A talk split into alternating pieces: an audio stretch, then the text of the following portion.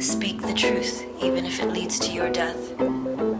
Safeguard the helpless and do no wrong.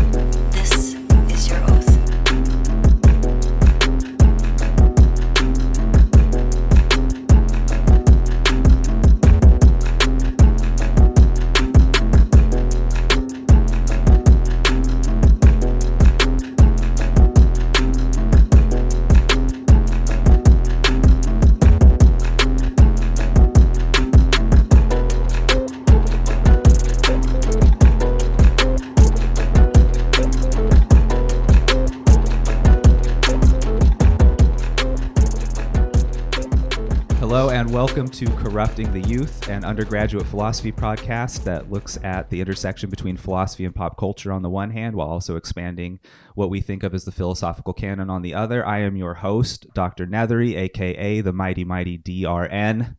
I stole that from the Bodega Boys, my favorite podcast ever. And I'm joined uh, with my three co hosts, my interns for this semester. Let, I'll let them introduce themselves. Hi, my name is Valeria. I'm Erin. And I'm Corinne. Well, hello, everybody. Uh, so, our theme this week for episode two uh, is uh, conspiracy theories. And for us, uh, normally we try to do a couple different segments, like uh, looking at philosophy and pop culture, something we call exploding the canon. But for this installment, it seems to us we think that conspiracy theories have ac- have completely diffused all of our popular culture right? Conspiracy theories just seem to be a part of popular culture now. We have uh, rappers talking about flat Earth, right? B.O.B. we have uh, uh, probably the biggest conspiracy theory in a while that's rampant in conservative circles, QAnon. Right, that's just people show up to Trump rallies with their QAnon paraphernalia on, all sorts of weird signals that they're part of the conspiracy or that they're believers in what's going on. So all of these things they've completely diffused our society, and uh, we also think that philosophy probably hasn't done what it should to really think about the problems of conspiracy theories and how conspiracy theories really function. So that's what we wanted to think about uh, for this episode. And there's an article by Lee Basham called Malevolent uh, Global Conspiracy. And in it, in the last paragraph, he says that the greatest danger we face in taking the risks of conspiracy seriously is a divisive, society wide paranoia. And I think that's happening right now, especially with the proliferation of things like fake news, Mm. right? With fake news, because that's part of a conspiracy, depending on who you're talking to. If you're talking to a Trump supporter, of course, this is a conspiracy uh, from the media and uh, the, what is it, like the deep government? What do they call that? I I don't know. I forget. I, I forget. And so we have these things going on, and it just is really scary. So I think it is in our interest to probably think about these things critically and to think about them philosophically. So that's what we were going to do today. So the structure of what we're going to do is I'm going to talk a little bit just about the structure of conspiracy theories, the typology. Then we're going to think about uh, the main debates as regards conspiracy theories and philosophy. And then we're going to think about the intersection between uh, conspiracy theories and worldviews. And then we're going to finish up by thinking about the way that language helps to promulgate things like conspiracy theories. So let's start. So, most of the information I'm going to be giving you in this first segment is from a book by Michael Barkun, who was actually a political scientist. And he wrote a book in 2003 called A Culture of Conspiracy. And he does a really neat job at philosophically delineating kind of the typology and structures of conspiracy theories. So, let's start out with the typology. So for Barkun, there's basically three different types of conspiracy theories. So they are event conspiracies, systemic conspiracies, and what he calls global conspiracies. So as to the first, event conspiracies, Barkun writes, here the conspiracy is held to be responsible for a limited, discrete event or set of events. So what would examples of this be?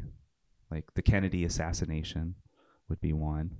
Bush Right. did 9 11. Yeah, right. 9/11, right? That's Well, an some, event. Some say that one is is global, that like a lot of people were that a lot of people were involved in that. But yes, it is an event. Yeah, and as we go through the typology, we're going to see that all of these are kind of connected together. The systemic conspiracies wrap up the event ones, and the global conspiracies wrap up the systemic ones, right? So, Malaysia Airlines, remember that flight? Ooh, Oh, yeah. Oh, yeah. Yeah, that one, there's a conspiracy theory around that, right? So, that would be an event. So, theories that just focus on a single event. Second, we have systemic conspiracies. And according to Barkun, he writes At this level, the conspiracy is believed to have broad goals, usually conceived as securing control over a country, a region, or even the entire world. While the goals are sweeping, the conspiratorial machinery is generally simple. A single evil organization implements a plan to infiltrate and subvert existing institutions. So, one of the most widespread examples of this is the uh, Elder Protocols of, of Zion, which was a book that was published in the late 19th, early 20th century, which was a complete fiction. But it was written and it was supposed to be an account of this council of Jewish people who were figuring out how they were going to run the world. So, anytime you see conspiracy theories that posit some sort of shadowy group that's actually running things, that's trying to create some kind of new world order, this is a systemic conspiracy. And almost all of them, I think, have their roots in the Elder Protocols of Zion. So much so that if somebody says, oh, yeah, there's a secret group running everything, you can probably be pretty sure it's code for Jews. It's anti Semitic. Hmm. And then finally, this is the best stuff. The final level are global conspiracies because this is where it gets wild. So Barkun uh, describes it like this: global conspiracy is one in which the linking together of event and systemic conspiracy theories, at the summit of which is a quote distant but all-powerful evil force manipulating lesser conspiratorial actors. Right. So this is where you say, okay, there are all these events: the assassination of JFK, the the uh, crash of TW 800, the crash of the Malaysia Airlines. All of these are actually connected because they're all done by this uh, New World Order, but the New World Order is actually at the behest of some other malevolent force. Yeah. So the biggest version of this, the one that is most resonant with popular culture, but most people probably don't know the or- origin, is the idea of reptoids. right? So this is from David Icke. And David Icke says they're these aliens. They are called reptoids, and they have infiltrated our society at every level right? So you have an, a, a shadowy group that ties together all of the event conspiracies, but itself is beholden to some sort of purely malevolent force beyond that. There's also this dude, uh, Milton, who said the same thing, but he had a more kind of generic version of aliens that were that were behind everything, right? So we have those basic three types. Now, inside any of those conspiracy theories at all, you have three principles, according to Barkun, that underlie basically every conspiracy theory. And this is where it gets philosophically interesting because each one of these principles, when they're taken together, generates the primary feature of conspiracy theories, which is that they are non falsifiable. That's really the epistemological interest when we think about philosophy and conspiracy theories. So let's think about this a little bit. So, these three principles that undergird all conspiracy theories. Principle one nothing happens by accident right? So any seemingly accidental thing has some sort of cause. Principle two nothing is as it seems. So if something seems like an accident, it actually isn't. Okay? And then finally, principle three everything is connected. So these three principles come together and they argue that what's going on in the conspiracy is that you have uh, some sort of event that could not have been accidental, where nothing is as it seems and where everything is connected. But the really interesting thing is all of these come together into a further epistemological position, which is that conspiracy theories are non falsifiable. Right? So the term falsification comes from Karl Popper in the philosophy of science. And he says, look, something is is meaningful or we can investigate it if it is possible in principle to falsify it. Right? If we can't find a way to prove it isn't true, there's no way to prove that it is. Mm-hmm. So that's basically what's at the heart of a lot of conspiracy theories. And you that's end up so slippery. Yeah, that's exactly. Like, even if you provide counter evidence, it's never enough to completely dismiss it so then people can just double down and continue to believe what they already do. Yep, that's exactly right. So it all kind of boils down to a three step argument. Uh, two premises and a conclusion. And it goes like this This is what undergirds basically every conspiracy theory. Premise one Because the conspiracy is so powerful, it controls virtually all of the channels through which information is disseminated. So we're thinking here universities, media, things like that. So news, popular media. Premise two Further, the conspiracy desires at all costs to conceal its activities, so it will use its control over knowledge production and dissemination to mislead those who seek to expose it. Okay? Which leads us to the following conclusion. Hence, Information that appears to put a conspiracy theory in doubt must have been planted by the conspirators themselves in order to mislead. Hmm. right? So this ends up creating a, a, a kind of vicious circle. So if counter evidence pops up that would falsify the theory, that counter evidence is just dismissed as some sort of diversion tactic, propaganda, disinformation campaigns, things like that. So it becomes non falsifiable, which brings us to the main one of the main philosophical questions about conspiracy theories. Is believing in them rational or irrational? So if you take somebody like Karl Popper, right? So our normal thing is like, look, if I can't falsify it, isn't it irrational to believe something that I can never pr- prove is false, right? So isn't it kind of irrational for me to believe that oh, right now around Erin's head are little fairies, you can't see them, and any evidence you might find that would point to the contrary, that ain't going to work either. Right? Is that a rational belief for me to have on my part? That seems like the answer is no. Are no. you seeing fairies? also yes maybe it's just rational to me right but so that's so that's the question and so there's a basic split in philosophy. Half of the people who write on this which is a very small group say yeah it is completely irrational at all times to believe in conspiracy theories. People like the dude that i quoted at the beginning lee basham he on the argue on the other hand says yeah it's not quite irrational to believe that some conspiracy theories might be true right? Because for Lee Basham, he says that living in an actual society, societies function by uh, so societies that function require a little bit of secrecy, and as long as there's secrecy, there's always going to be a question about what is it that's being kept secret.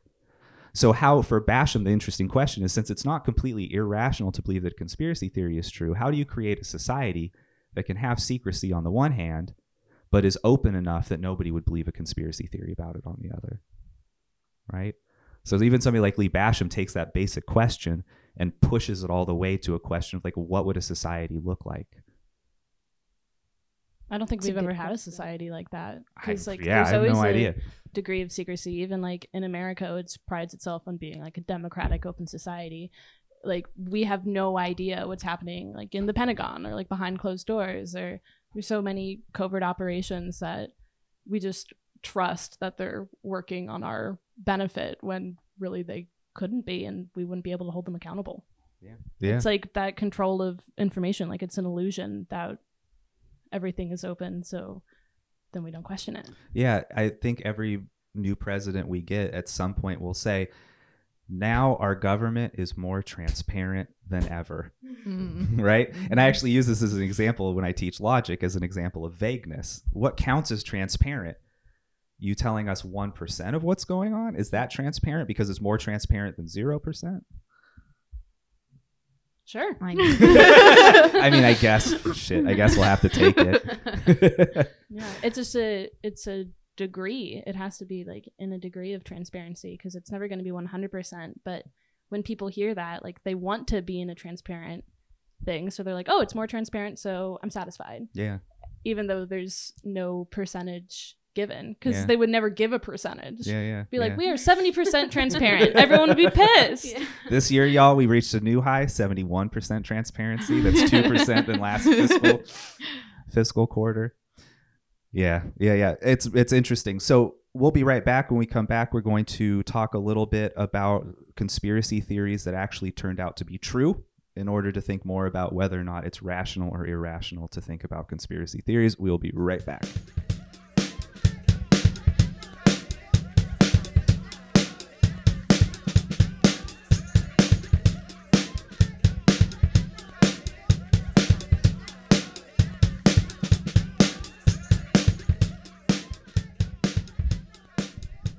Welcome back to Corrupting the Youth.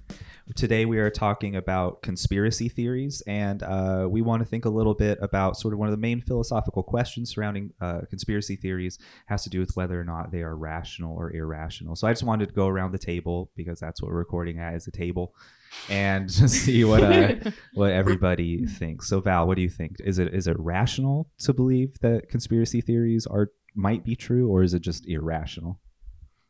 I think it's rational because some of them turn out to be true, and then some of them are irrational, but you can't prove them to be untrue or true, like JFK's assassination or like Lincoln. I don't know. What about you, Erin? I think it's rational to think that some of them are true to an extent. I mean, while I would love to believe that reptilians are secretly, you know, controlling everything. Yeah, but just- did you see that YouTube video of Miley Cyrus's eye and the eyes. reptilian thing goes like that? But Pretty did you see that? convincing. Yeah, when she can. Sorry, go on. um yeah so i think it's rational to an extent but it's irrational because i mean if that's if you don't like have any critical thinking if you don't try and understand that it might not be true then that's irrational Yeah. Yeah. What do you think, Corinne? I think it's I think it's pretty rational, um, depending on the theory, of course. Uh, but like Erin said, it has a lot to do with critical thinking, and if you're completely unwilling to even entertain the idea that it's wrong, then you're not weighing options. You're just confirming what you already believe, which is pretty irrational. But Yeah. So what? So let's let's let's think of some examples of conspiracy theories that actually turned out to be true. So Erin, take it away. all right so one conspiracy theory uh, was that the dalai lama is actually balling out and he's mad rich So in 1998, this turned out to be true because some U.S. intelligence documents uh, were declassified and they revealed that for much of the 60s and some of the 70s, the U.S. not only aided the Tibetan independence movement by providing them with $1.7 million a year for operations against China, but they also gave an annual subsidy of $180,000 to the Dalai Lama. And they did that all um, as a means to undermine communist China. So this was during the Cold War.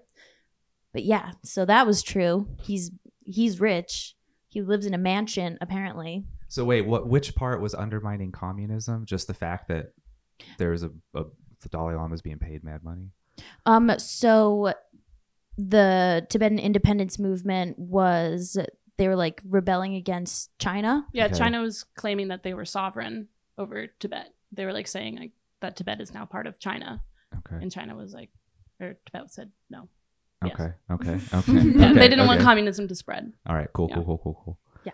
Okay. Yeah. That's that's pretty wild. the Dalai Lama. Who would have thought? Did, did you say how much or did they say how much? Yeah, they pay him. Well, they did pay him um, one hundred eighty thousand dollars a year. Damn. Yeah, Hmm. for quite some time, quite a few years. Um, Hmm. but yeah, yeah. Uh, another crazy one is um, the Project Sunshine. So this one um, happened in the wake of Hiroshima and Nagasaki um, after the bombing.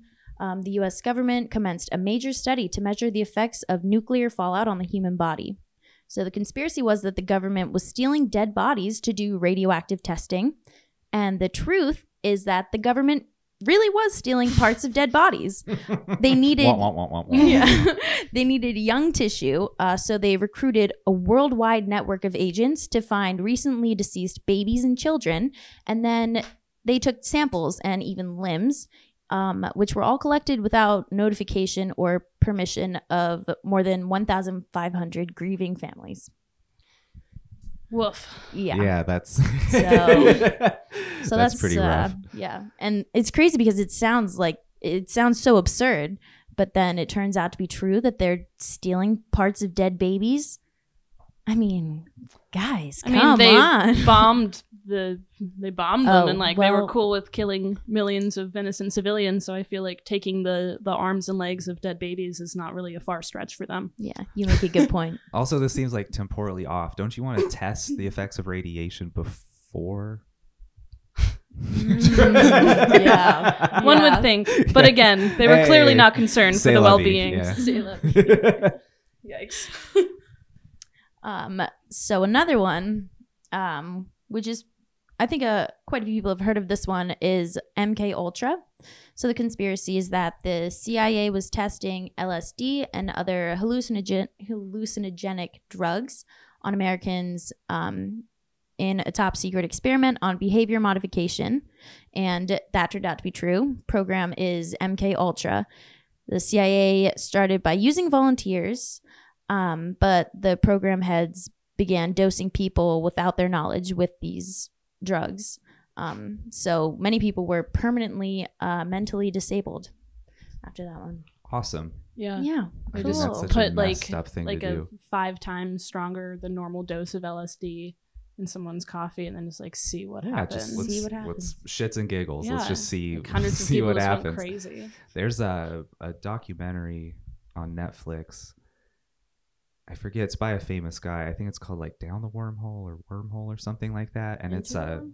what's it, into the wormhole Maybe? something like that and it's like a, a fictional like recreation of something that actually happened so there's a scientist that was working with the cia ended up throwing himself out of a window and it turns out it turns out that the cia had been dosing him even though they'd been working Oh. with him you know all of this weird stuff but originally they were like this it was like yeah you know homeboy just threw himself out of a window he died by throwing himself out of a window and the guy's son was like how do you throw you know I mean? like but it wasn't like but it was like if I remember correctly, it was like one of those Kool Aid Man situations. You know what I mean? Where like, ran right through where it. yeah, where like the window, like you ran through the window, Wow. right? And people are just like, why? Wasn't there like an investigation that it was actually a murder that like they had that like someone else had thrown him out because so. they were like, "There's Yeah. no way that someone could do this." yeah, like yeah, physically. Yeah, But what was the conclusion? Did he I did he actually throw himself? I. Oh, come on. See, the conclusion is never as fun as getting As- there. Yeah. Our listeners are going to be furious. I'm furious. Want to spoil? Look it up. All right, Erin. What's it? What do you have? Another one? Yeah, I got one last one, which is uh all right, I'll get to it. Uh, so this one is called um, Operation Mockingbird. So as of uh, 2015, we have learned from declassified government documents that in the 50s, the CIA had been gathering intelligence from journalists and other news outlets um, in pursuit of ways to manipulate and influence public opinion in order to spread propaganda. So they literally recruited journalists at like New York Times, uh, Wall Street Journal, all these different places, um, and they got them to spread, you know, government propaganda. Um, and I mean, not even to like a, a super high degree. It's like it could be so baseline. Just they manipulated the news in there. um, yeah, just like determining what gets What got told and what doesn't. Yeah, which then, if we think back to that three step argument, the two premises and a conclusion from the first part when we were talking about Barkun, right? The first premise is because the conspiracy is so powerful, it controls virtually all of the channels through which information is disseminated. mhm. So things like that don't make it any harder. You know what I mean? So, like, what are some conspiracies that we think are just obviously false? flat Earth. Flat Earth, right? Just obviously false. What's another one? Climate change denial, Yeah, climate change denial. uh, reptoids. Reptoids, I'm for not sure. convinced. I'm- the Miley Cyrus thing was pretty convincing, but So then, what what do you think is the what what is the dividing line? Why is it just retrospect that's the dividing line? I mean, so so like so so if you would talk to people who are like, yeah, I think MK Ultra happened before any of this declassification happened, the same thing would apply, right? We would say, oh no, that's just not true. Yeah, because then it's still a theory. Now we know that it's a fact. I also So- think like oh sorry oh okay uh, I think like determining whether or not it's rational or irrational like depends on how the person gets to that conclusion. You know, like just because the conclusion ends out to be right, like they could have gotten there by just wild speculation and then happened to be right. Like I think that that would still be an irrational thought process, like whether they were right or not. You know, it depends Yeah. on the reasoning. So it's more the the form rather than the content, like Yeah. how we got there versus the actual thing that we believe. Yeah, it's just like Yeah, basic that makes sense logic. Like me. if your conclusion is correct, but you have a bunch of ridiculous premises, like you wouldn't say it's a good argument just because they turned out to be right Yeah, 20 we call years later. Unsound. Yeah, Yeah. yeah, yeah, yeah, yeah, yeah. Very interesting. All right. Well, uh, think about that a little bit. We'll be right back to talk about conspiracies and worldviews.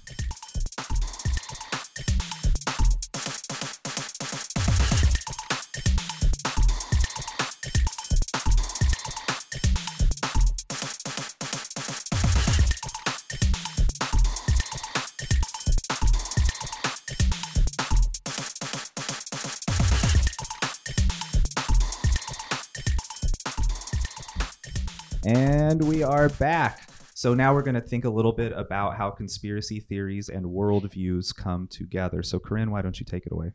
Alrighty, so I'm going to be talking a little about social psychology and kind of discussing the type of person that would believe in conspiracies and how that affects their worldview, and vice versa, how someone's worldview affects whether or not they believe um, certain conspiracies. So there's a burgeoning field in psychology right now, literally just conspiracy theory psychology, studying um, exactly this. And there's one guy called Viren Swami, Dr. Viren Swami.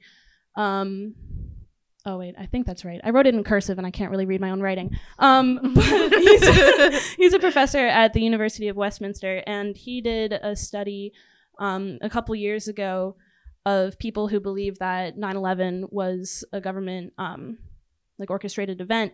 And there's been lots of other studies like this, and they, without a doubt, like conclude that um, like the biggest indicator of whether or not someone believes this type of thing is um, a political cynicism or like social cynicism. So people that believe this type of thing already are kind of alienated from mainstream politics, like mainstream society. They don't feel represented or represented by the government, by the media. So they're kind of on the fringes. So there's already a skepticism um, there, which makes it easier for them to psychologically justify. Really What's up? quick. What is there like a bunch of these?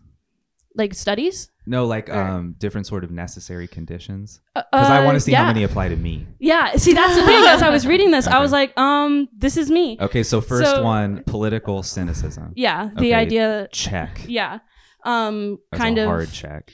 Uh, and then another thing Uh, is, well, yeah, no, that's a check. Sorry, go on. yeah, uh, if the person, um, the person is seeking some type of stable, um, world order, like they look at all of these things going on and they're like there has to be a reason for it. It's like what we were saying before of like that there are no coincidence like there's no coincidences that like all things are causal and connected somehow. But whether or not they necessarily understand all of the pieces there's a deep um, belief that uh, these things are are not what they seem. And so a conspiracy theory especially like a global one um, or like a, a larger scale more like systematic or systemic one um, it gives them answers or at least points them in a direction other than like who knows anything about anything? It's like this might work. And it's comforting. It's it's like religion. It gives you an idea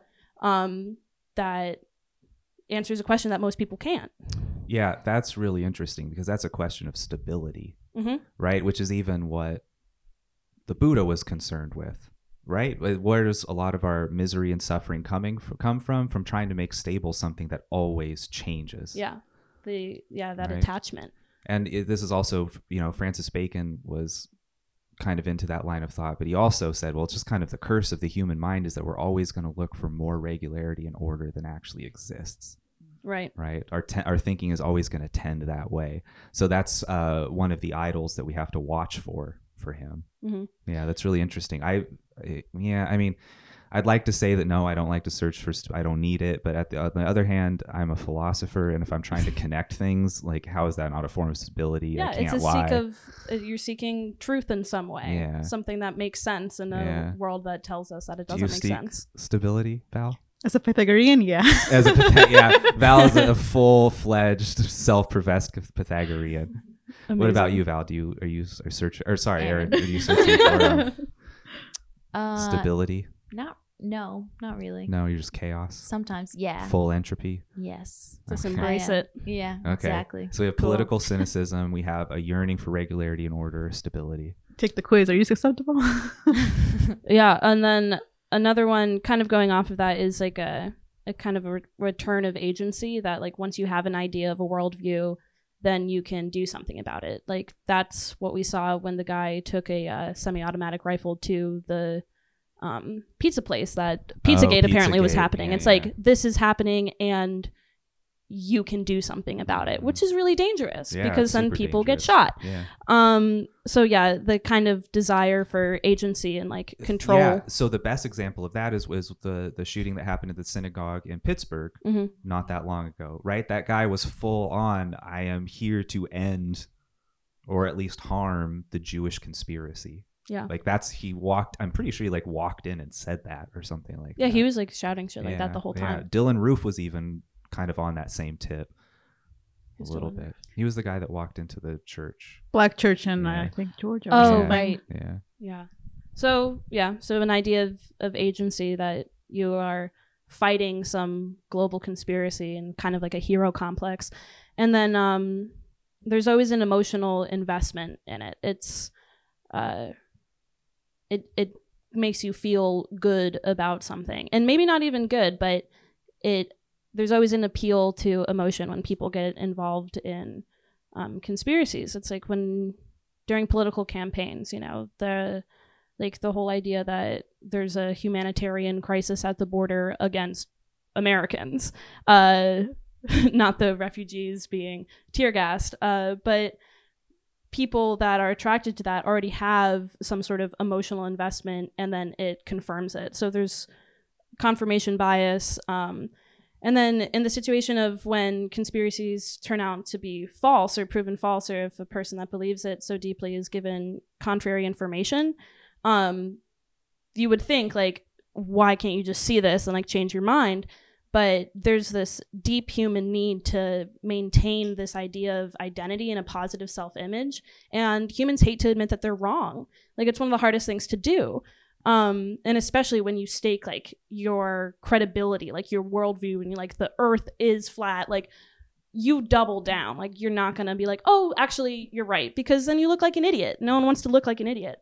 So all of those things combined are reasons that people would believe in conspiracy. But the interesting thing is that those are just natural traits of all humans. Like we all kind of believe those things it's how our mind works Definitely. We all want to be the hero. We're all the heroes of our own stories. You know what I mean? So we all have a little sense of narcissism. If we believe a conspiracy theory now, we're the special one because nobody else sees it but us, Mhm. right? and and that points to another interesting thing especially now with social media is that um when people used to believe in in conspiracy theories i don't know 100 years ago they were totally isolated and it was just like this guy's insane. But now you go on 4chan and there's millions of people who you're just shouting into the echo chamber and they're like yeah you're right.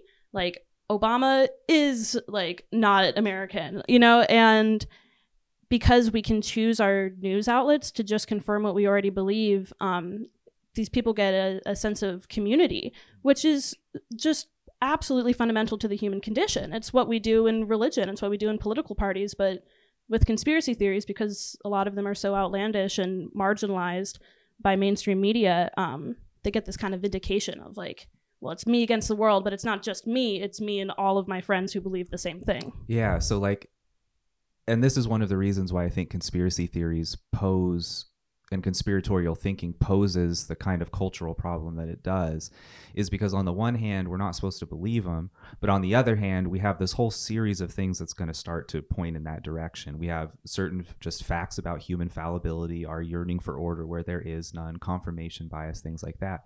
But we also live in a society that like you were saying corinne you cannot be wrong Mm-hmm. if a politician changes their mind, yeah, flip flopping is one thing. But if somebody says, "Look, I used to believe this," then I had counter contrary information.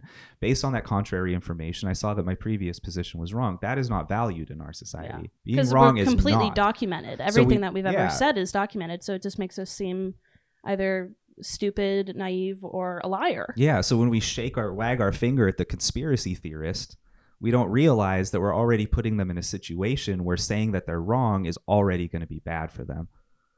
Because that's just the way that our society is. It seems like a, a particularly toxic.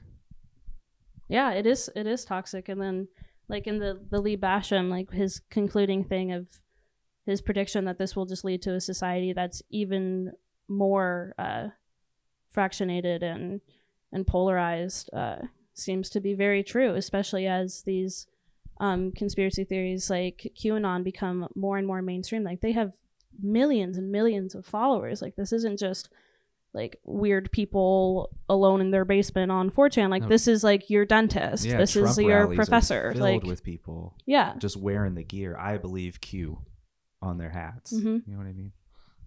Yeah. So, I, but I think it's it's cool that, or not cool, but just food for thought that since this seems to be part of our psychology and our human nature, that can we really fully blame people that believe stuff like this and just like castigate them as bizarre when if we were born into a family that that was accepted that could be us. It's like when people get involved in religious cults like i was listening to this thing on npr and we'll plug for npr hey i listen to public radio. I'm cool.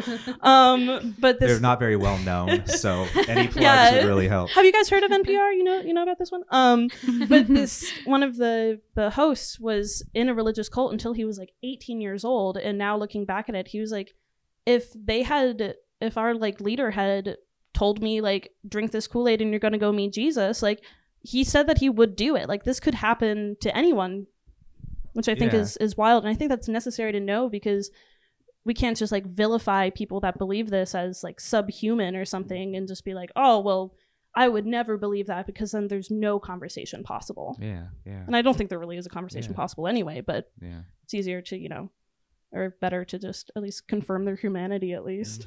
yeah, definitely. Good. Well, on that note, we will be right back. We're going to think about the role that language plays in uh, helping us to slip down the slope of conspiracy theorizing. We'll be right back.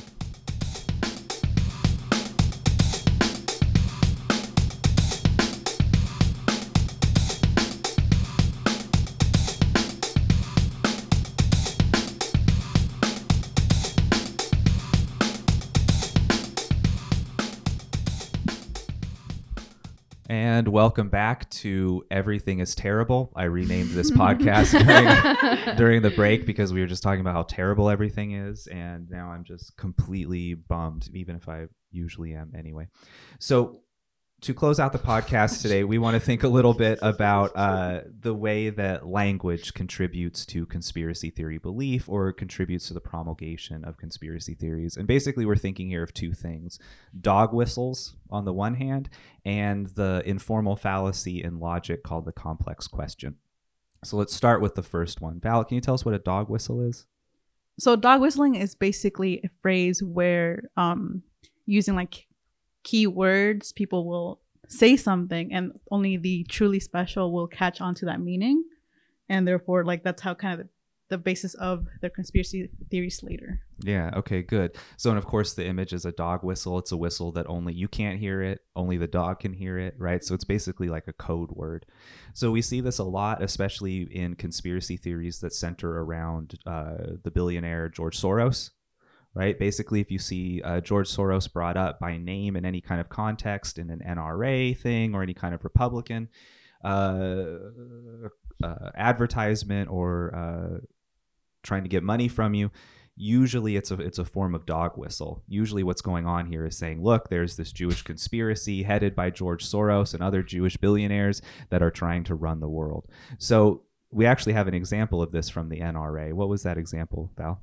So the tweet was by the NRA saying another billionaire is pumping unlimited money into electing anti-gun law- gun lawmakers.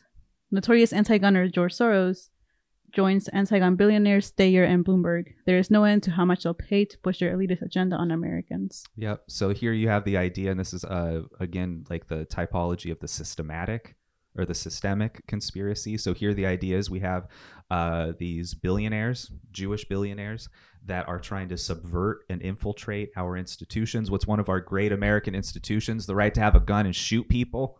Right? So if people if if if uh, somebody's trying to infiltrate our country with a radical agenda part of it's going to be taking the guns away from actual people why because once we take the guns away we can bring the military in right it's that sort of militia that militia fear so we see this in the qanon conspiracy we see this in uh, different forms where we've seen public figures hold up that hand signal for white supremacy right? Even that's a form of dog whistle. You don't know what's going on unless you actually know the hand signal. But in uh, there's another way that this kind of goes down, and it goes down through the complex question.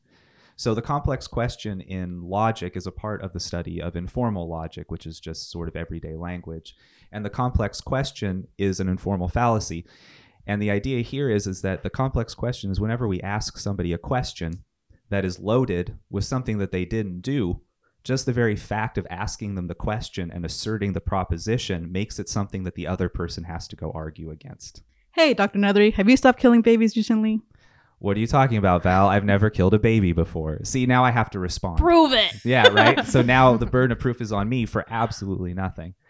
So why don't you read? So this is how the QAnon conspiracy basically has run. It's run almost entirely off of questions.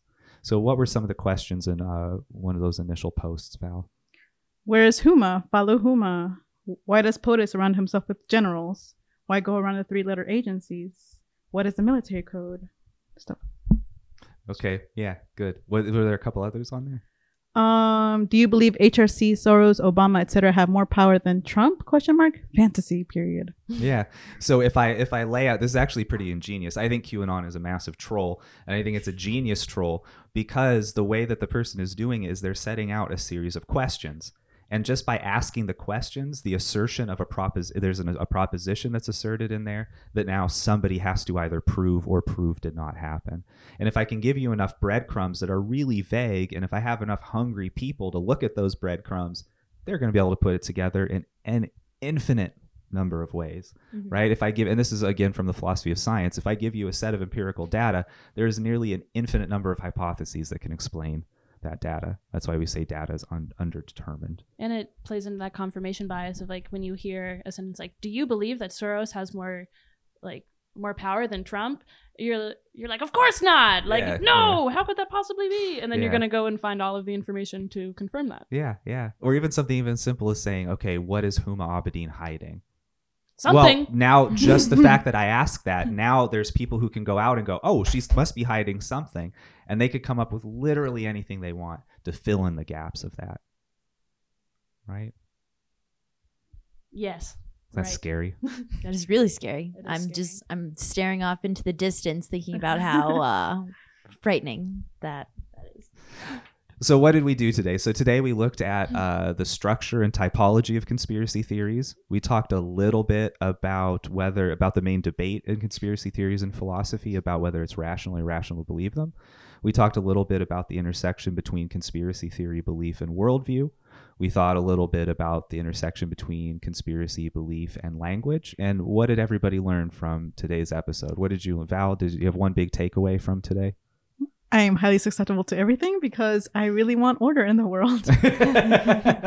See, admitting it is the first step.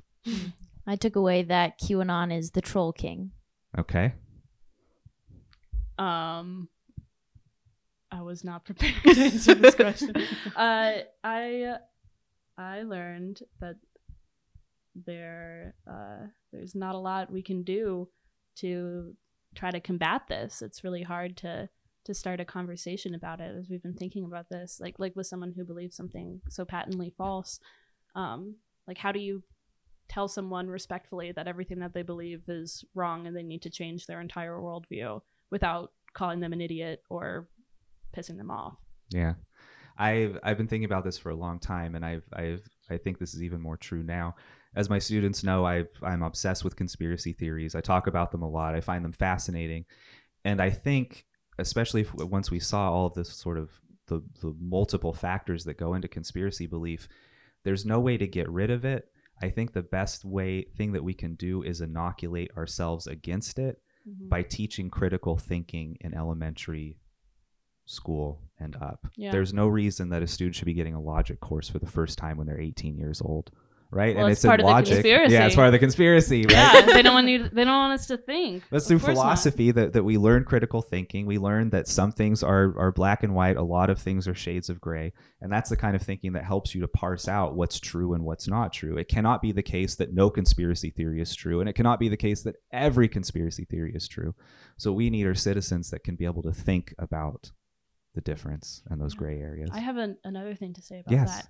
Um, because that's what the social psychologist who's study um I mentioned earlier like said that like obviously we need critical thinking, but he said like that will be too little, too late because this is already here. He said that part of the best way to mitigate this is because so many of the people that believe like these global conspiracies and especially political conspiracies um, are so marginalized in society like they aren't represented so like you said it's not going to go away so he pretty much said like we need to bring them to the table like we need to be able to have discussions with them which is like i think going to be very very difficult and unlikely but it makes sense like if you continue to prove to people who think that society is against them that society is against them and that they have no voice it's just going to get worse Yeah, it's going to be a shitty feedback. Loop. but now i'm thinking that there's going to be like conspiracy theorist proponents in like congress which is like terrible i mean, I mean, there they're are already there. there are but Yeah. like more so Yeah, yeah. but yeah we got to bring them in i guess All which right. is spooky But isn't that one of like the ways where they like kind of see the light, like they actually like distance themselves, th- distance themselves from the media? So like, oh my gosh, I I see the truth because I'm not brainwashed. Mhm. yeah, know? Yeah. Hmm. Ugh, everything is terrible. i feel all right. is- you feel all right. I feel Corinne. okay. Everything is math. all right. Well, thanks for hanging out with us. We will see you next time. Later. bye